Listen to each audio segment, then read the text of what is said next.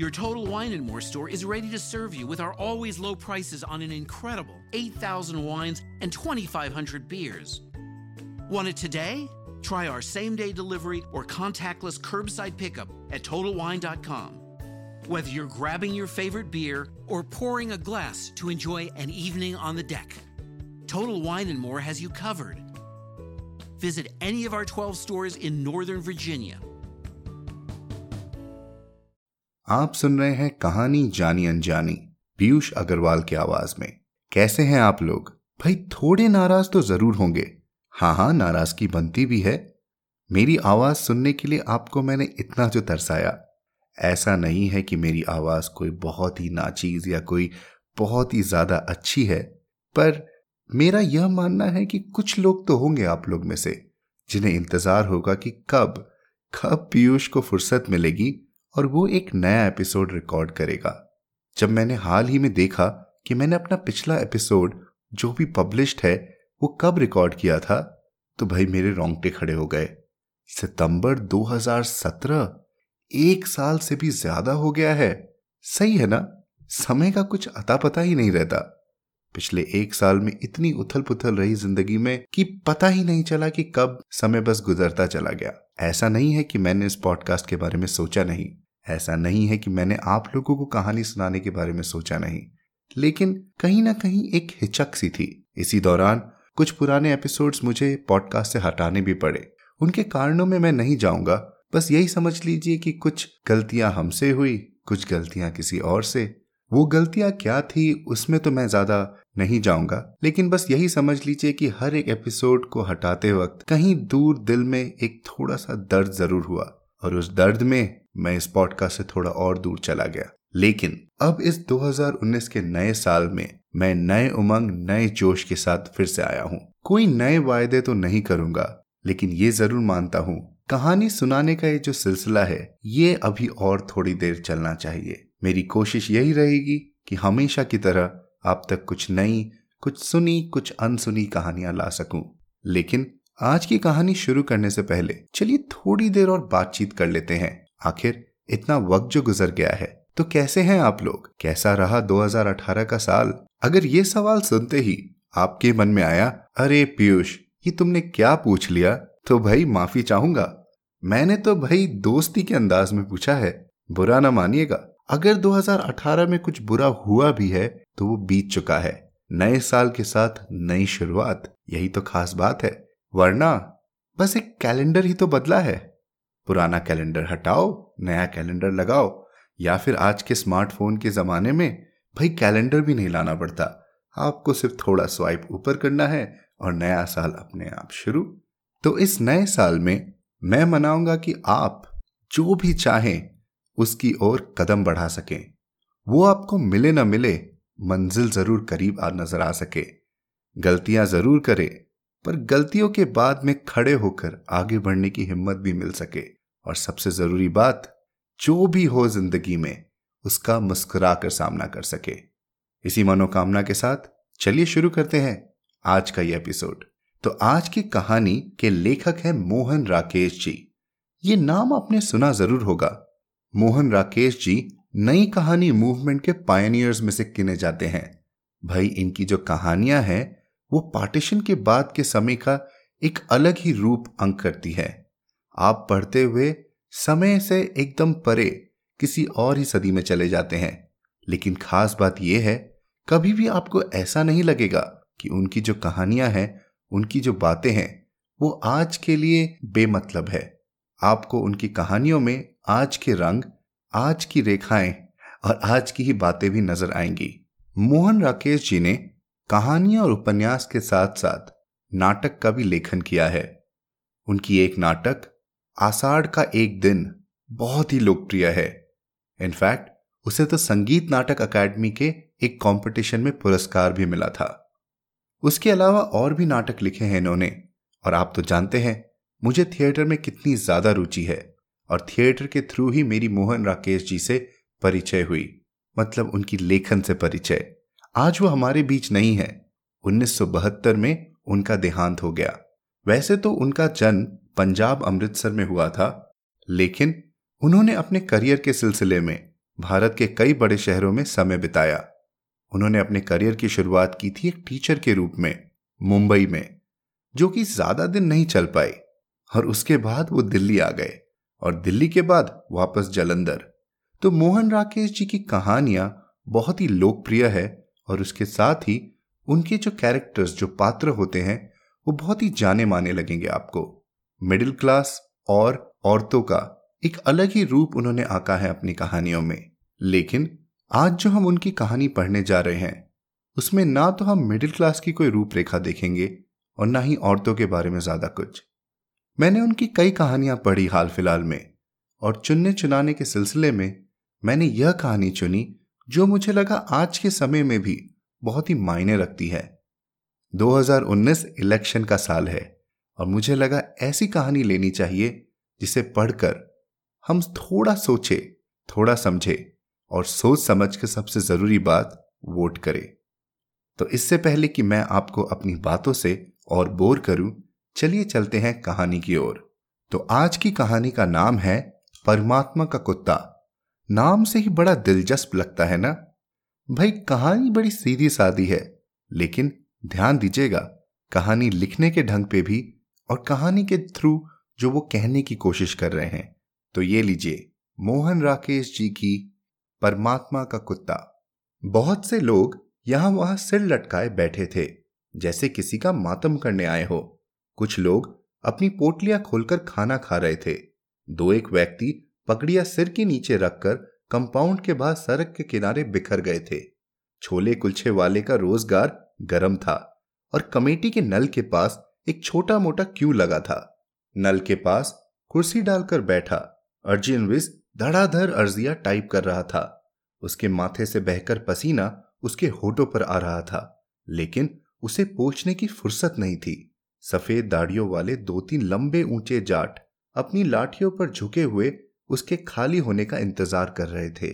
धूप से बचने के लिए अर्जुन विस ने जो टाट का पर्दा लगा रखा था, वह हवा से उड़ा जा रहा था।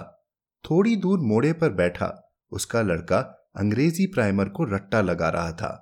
C A T cat cat माने बिल्ली B A T bat bat माने बल्ला F A T fat fat माने मोटा। कमीजों के आधे बटन खोले और बगल में फाइलें दबाए कुछ बाबू एक दूसरे से छेड़खानी करते रजिस्ट्रेशन ब्रांच से रिकॉर्ड ब्रांच की तरफ़ जा रहे थे। लाल बेल्ट वाला चपरासी आसपास की भीड़ से उदासीन अपने स्टूल पर बैठा मन ही मन कुछ हिसाब कर रहा था। कभी उसके होठ हिलते थे और कभी सिर हिल जाता था। सारे कंपाउंड में सितंबर की खुली धूप फैली थी। चिड़ियों के कुछ बच्चे डालों से कूदने और फिर ऊपर को उड़ने का अभ्यास कर रहे थे और कई बड़े बड़े कौवे पौच के एक सिरे से दूसरे सिरे तक चहलकदमी कर रहे थे। एक सत्तर पचहत्तर की बुढ़िया, जिसका सिर काँप रहा था और चेहरा झूरियों के झुंझाल के सिवा कुछ नहीं था, लोगों से पूछ रही थी कि वह अपने लड़के के मरने के बाद उसके नाम अलॉट हुई ज़मीन की हकदार हो जाती है या नहीं? अंदर हॉल कमरे में फाइलें धीरे धीरे चल रही थी। दो चार बाबू बीच की मेज के पास जमा होकर चाय पी रहे थे। उनमें से एक दफ्तरी कागज़ पर लिखी अपनी ताज़ा गज़ल दोस्तों को सुना रहा था और दोस्त इस विश्वास के साथ सुन रहे थे कि वह ज़रूर उसने क्षमा या बीसवीं सदी के कुछ पुराने अंक में से उड़ाई है। अजी साहब, ये शेर आज ही कहे हैं या पहले कहे हुए शेर आज अचानक याद हो आए हैं? सांवले चेहरे और घनी मूछों वाले एक बाबू ने बाई आँख को जरा सा दबाकर पूछा। आसपास खड़े सब लोगों के चेहरे खिल गए। यह बिल्कुल ताज़ा गज़ल है अज़ीज़ साहब ने अदालत में खड़े होकर खलीफा बयां देने के लहजे से कहा। इससे पहले भी इसी वज़न पर कोई और चीज़ कही हो तो याद नहीं।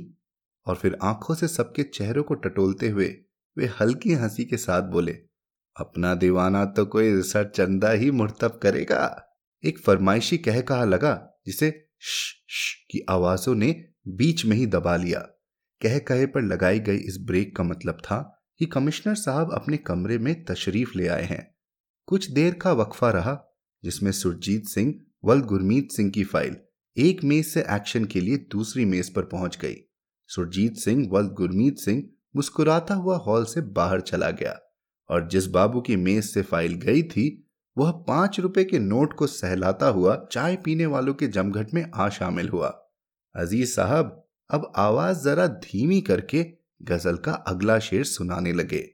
साहब के कमरे से घंटी हुई चपरासी मुस्तैदी से उठकर अंदर गया और उसी मुस्तैदी से वापस आकर फिर अपने स्टूल पर बैठ गया। चपरासी से खिड़की का पर्दा ठीक कराकर कमिश्नर साहब ने मेज पर रखे ढेर सारे कागजों पर एक साथ दस्तखत किए और पाइप सुलगाकर रीडर डाइजेस्ट का ताज़ा अंक बैग से निकाल लिया। लेटिशिया बॉल्ड्रेस का लेख कि उसे इटालवी मर्दों से क्यों प्यार है, वे पढ़ चुके थे और लेखों में हृदय की शल्य चिकित्सा के संबंध में जेडी रेडक्लिफ का लेख उन्होंने सबसे पहले पढ़ने के लिए चुन रखा था। पृष्ठ 111 खोलकर वे हृदय के नए ऑपरेशन का ब्यौरा पढ़ने लगे। तभी बाहर से कुछ शोर सुनाई देने लगा। कंपाउंड में पेड़ के नीचे बिखर कर बैठे लोगों में चार नए चेहरे आ शामिल हुए थे। एक अधेड़ आदमी था, जिसने अपनी पकड़ी ज़मीन पर बिछा ली थी और हाथ पीछे कर कर तथा टांगे फैलाकर उस पर बैठ गया था। पगड़ी के सिरे की एक तरफ़ उससे जरा बड़ी उम्र की एक स्त्री और एक जवान लड़की बैठी थी और उनके पास खड़ा एक दुबला सा लड़का आसपास की हर चीज़ को घूरती नज़र से देख रहा था। अधेड़ मर्द की फैली हुई टांगे धीरे धीरे पूरी खुल गई थी और आवाज़ इतनी ऊँची हो गई थी कि कंपाउंड के बाहर से भी बहुत से लोगों का ध्यान उसकी तरफ़ खिंच गया था। वह बोलता हुआ साथ अपने घुटनों पर हाथ मार रहा था। सरकार वक्त ले रही है। दस पाँच साल में सरकार फैसला करेगी कि अर्जी मंजूर होना चाहिए या नहीं। सालो, यमराज भी तो हमारा वक्त गिन रहा है। उधर वह वक्त पूरा होगा और इधर तुमसे पता चलेगा कि हमारी अर्जी मंजूर हो गई है। चपरासी की टांगे ज़मीन पर पुख्ता हो गई। और वह सीधा खड़ा हो गया। कंपाउंड में बिखर कर बैठे और लेटे हुए लोग अपनी अपनी जगह पर कस गए। कई लोग उस पेड़ के पास आ जमा हुए। दो साल से अर्जी दे रखी है कि, सालो, ज़मीन के नाम पर तुमने मुझे जो गड्ढा अलॉट कर दिया है, उसकी जगह कोई दूसरी ज़मीन दो, मगर दो साल से अर्जी यहाँ के दो कमरे ही पार नहीं कर पाई। वह आदमी अब जैसे एक मजमे में बैठकर तकरीर करने लगा। इस कमरे से उस कमरे में अर्जी के जाने में वक्त लगता है। इस मेज से उस मेज तक जाने में भी वक्त लगता है। सरकार वक्त ले रही है। लो, मैं आ गया हूँ। आज यहीं पर अपना सारा घर बार लेकर। ले लो जितना वक्त तुम्हें लेना है। सात साल की भुखमरी के बाद सालों ने ज़मीन दी है मुझे, सौ मरले का गड्ढा। उसमें क्या मैं अपने बाप दादा की अस्थियाँ गाड़ूँगा? अर्जी दी थी कि मुझे सौ मरले की जगह पचास मरले दे दो, लेकिन ज़मीन तो दो, मगर अर्जी दो साल से वक्त ले रही है। मैं भूखा मर रहा हूँ और अर्जी वक्त ले रही है। चपरासी अपने हथियार लिए हुए आगे आया, माथे पर त्योरिया और आँखों में क्रोध। आसपास की भीड़ को हटाता हुआ वह उसके पास आ गया। ए, मिस्टर, चल, यहाँ से बाहर। उसने हथियारों को उसने हथियारों की पूरी चोट के साथ कहा, चल चल, उठ। मिस्टर आज यहाँ से नहीं उठ सकता। वह आदमी अपनी टांगे थोड़ी और चौड़ी करके बोला, मिस्टर आज यहाँ का बादशाह है। पहले मिस्टर देश के बेताज बादशाहों की जय बुलाता था, अब वह किसी की जय नहीं बुलाता। अब वह खुद यहाँ का बादशाह है, बेताज बादशाह। उसे कोई लाज शर्म नहीं है, उस पर किसी का हुक्म नहीं चलता। समझे चपरासी बादशाह? अभी तुझे पता चल जाएगा कि तुझ पर किसी का हुक्म चलता है या नहीं। चपरासी बादशाह और गर्म हुआ। अभी पुलिस के सुपुर्द कर दिया जाएगा तो तेरी सारी बादशाही निकल जाएगी। हाँ हाँ बेताज बादशाह हंसा। तेरी पुलिस मेरी बादशाही निकालेगी? तो बुला पुलिस को। मैं पुलिस के सामने नंगा हो जाऊँगा और कहूँगा कि निकालो मेरी बादशाही। हम में से किस किस की बादशाही निकालेगी पुलिस? ये मेरे साथ तीन बादशाह और हैं। यह मेरे भाई की बेवा है। उस भाई की, जिसे पाकिस्तान में टांगों से पकड़कर चीर दिया गया था। यह मेरे भाई का लड़का है, जो अभी से तपेदिक का मरीज़ है। और यह मेरे भाई की लड़की है, जो अब ब्याने लायक हो गई है। इसकी बड़ी कुंवारी बहन आज भी पाकिस्तान में है। आज मैंने इन सबको बादशाही दे दी है। तू ले आ जाकर अपनी पुलिस कि आकर इन सब की बादशाही निकाल दे, कुत्ता साला। अंदर से कई एक बाबू निकलकर बाहर आ गए। कुत्ता साला सुनकर चपरासी आपे से बाहर हो गया। वह तैश में उसे बाह से पकड़कर घसीटने लगा। तुझे अभी पता चल जाता है कि कौन साला कुत्ता है। मैं तुझे मार मार कर और उसने अपने टूटे हुए बूट की एक ठोकर दी। स्त्री और लड़की सहम कर वहाँ से हट गई। लड़का एक तरफ़ खड़ा होकर रोने लगा। बाबू लोग भीड़ को हटाते हुए आगे बढ़ाए और उन्होंने चपरासी को उस आदमी के पास से हटा लिया। चपरासी फिर भी बड़बड़ाता रहा। कमीना आदमी, दफ्तर में आकर गाली देता है? मैं अभी तुझे दिखा देता हूँ। एक तुम ही नहीं, यहाँ तुम सबके सब कुत्ते हो। वह आदमी कहता रहा, तुम सब भी कुत्ते हो और मैं भी कुत्ता हूँ। फ़र्क इतना है कि तुम लोग सरकार के कुत्ते हो।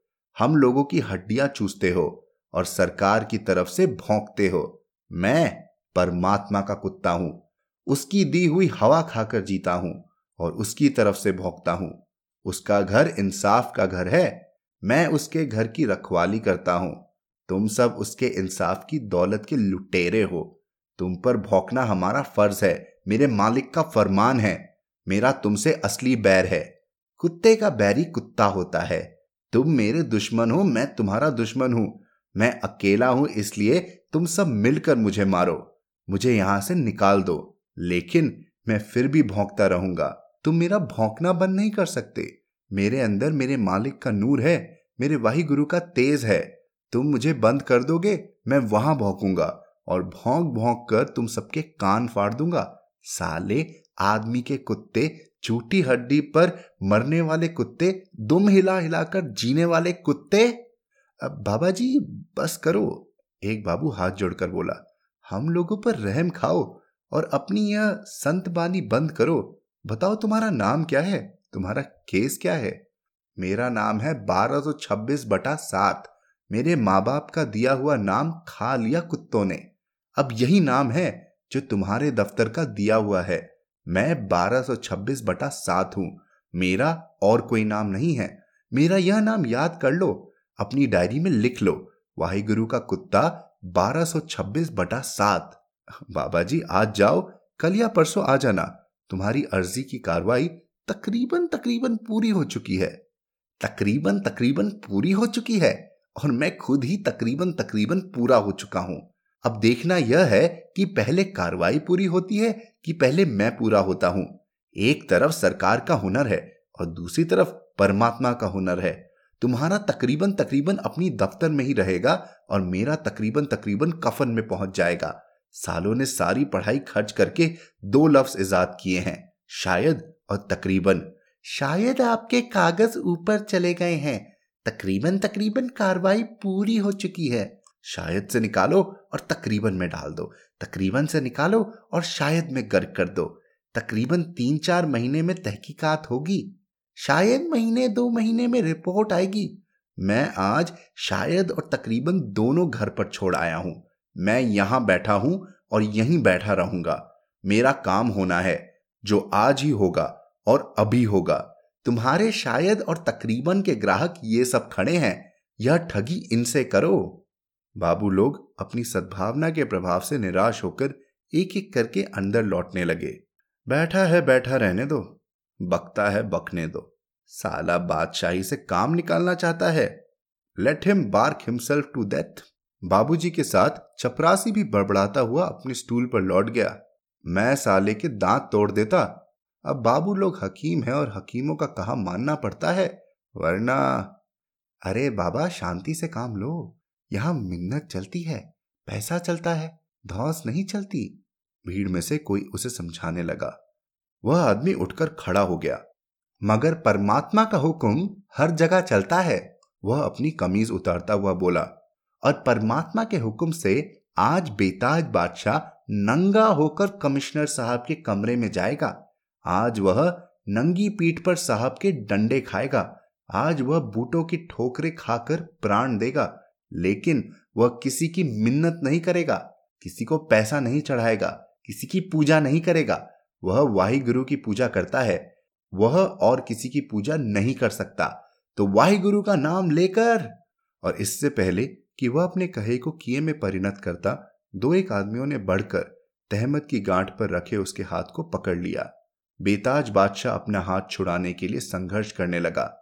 मुझे जाकर पूछने दो कि क्या महात्मा गांधी ने इसीलिए इन्हें आज़ादी दिलाई थी कि ये आज़ादी के साथ इस तरह संभोग करे, उसकी मिट्टी खराब करे, उसके नाम पर कलंक लगाए, उसे टके टके की फाइले में बाँध कर जलील करे, लोगों के दिलों में उसके लिए नफरत पैदा करे, इंसान के तन पर कपड़े देखकर बात इन लोगों को समझ में नहीं आती। शर्म तो उसे होती है जो इंसान हो। मैं तो आप कहता हूँ कि मैं इंसान नहीं, कुत्ता हूँ। सहसा भीड़ में एक दहशत सी फैल गई। कमिश्नर साहब अपने कमरे से बाहर निकल आए थे। वे माथे की त्योरियों और चेहरे की झूरियों को गहरा किए भीड़ के बीच में आ गए। क्या बात है? क्या चाहते हो तुम? आपसे मिलना चाहता हूँ साहब। वह आदमी साहब को घूरता हुआ बोला, सौ मरले का एक गड्ढा मेरे नाम अलॉट हुआ है। वह गड्ढा आपको वापस करना चाहता हूँ ताकि सरकार उसमें एक तालाब बनवा दे और अक्सर लोग शाम को वहाँ जाकर मछलियाँ मारा करे, या उस गड्ढे में सरकार एक तहखाना बनवा दे और मेरे जैसे कुत्तों को उसमें बंद कर दे। ज़्यादा बकबक मत करो और अपना केस लेकर मेरे पास आओ। मेरा केस मेरे पास नहीं है साहब। दो साल से सरकार के पास है, आपके पास है। मेरे पास अपना शरीर और दो कपड़े हैं। चार दिन बाद ये भी नहीं रहेंगे। इसीलिए इन्हें भी आज ही उतार दे रहा हूँ। इसके बाद बाकी सिर्फ़ 1226 बटा सात रह जाएगा। 1226 बटा सात को मार मार कर परमात्मा के हुजूर में भेज दिया जाएगा। यह बकवास बंद करो और मेरे साथ अंदर आओ। और कमिश्नर साहब अपने कमरे में वापस चले गए।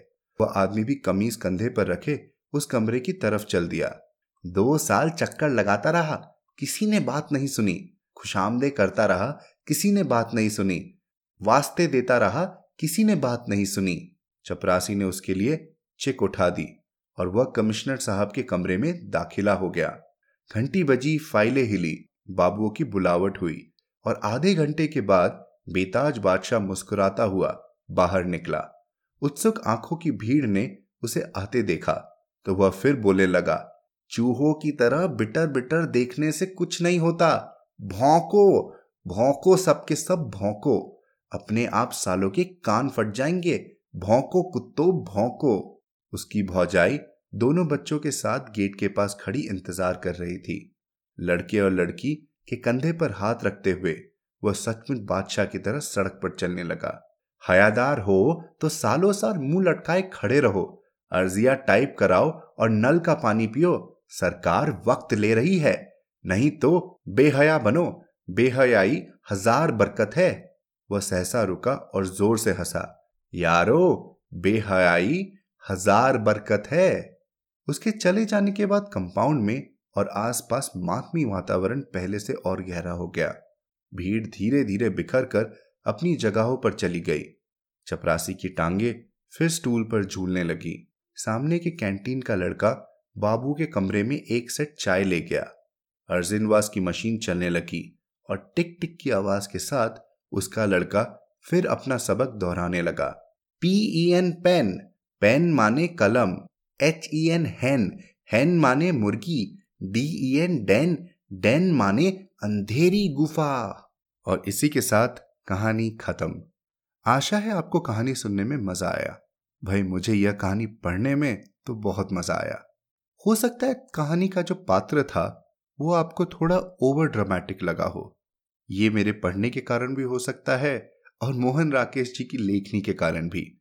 लेकिन अगर आप थोड़ा सोचें, यह एक आम आदमी की कहानी है। एक ऐसे आम आदमी की जो दफ्तरों के ठोकर खा रहा है, जो सालों साल अपनी अर्जियाँ लगाए बैठा है। उसके पास खाने पीने के लिए दो दाना नहीं है। कुछ याद आया? हमारे किसानों का हाल।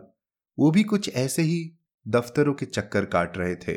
वो भी कुछ ऐसे ही गवर्नमेंट के आगे हाथ जोड़ रहे थे। लेकिन उनके काम नहीं बन रहे थे। ऐसा ही रोज होता है कई दफ्तरों के बाहर। तभी ऐसे में काम आगे बढ़ाने के लिए चाहिए ऐसा एक ओवर ड्रामेटिक पात्र, ऐसा एक ओवर ड्रामेटिक जील जो जैसा भी हो, खुद को परमात्मा का कुत्ता समझे और आगे बढ़ता चले भोगते हुए।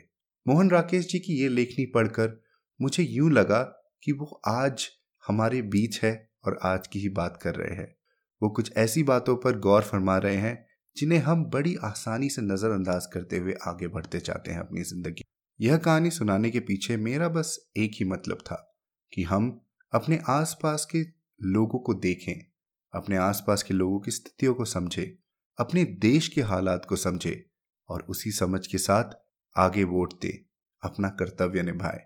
तो इसी के साथ हम आ गए इस एपिसोड के अंत में। लेकिन ये एपिसोड खत्म करने से पहले मैं आप लोगों का धन्यवाद करना चाहूँगा। पहले तो यह कि पिछले एक साल में भी, नए एपिसोड के न होते हुए भी, आप में से कई लोगों ने मेरे पुराने एपिसोड्स को सुना, उन्हें सराहा। आप लोगों ने मुझे ईमेल्स लिखे। आपकी ईमेल पढ़कर मुझे बहुत ही मन, मज़ा आया, मुझे बहुत आनंद आया। और यह भी नहीं, आप में से कई लोगों ने रिव्यूज़ भी छोड़े।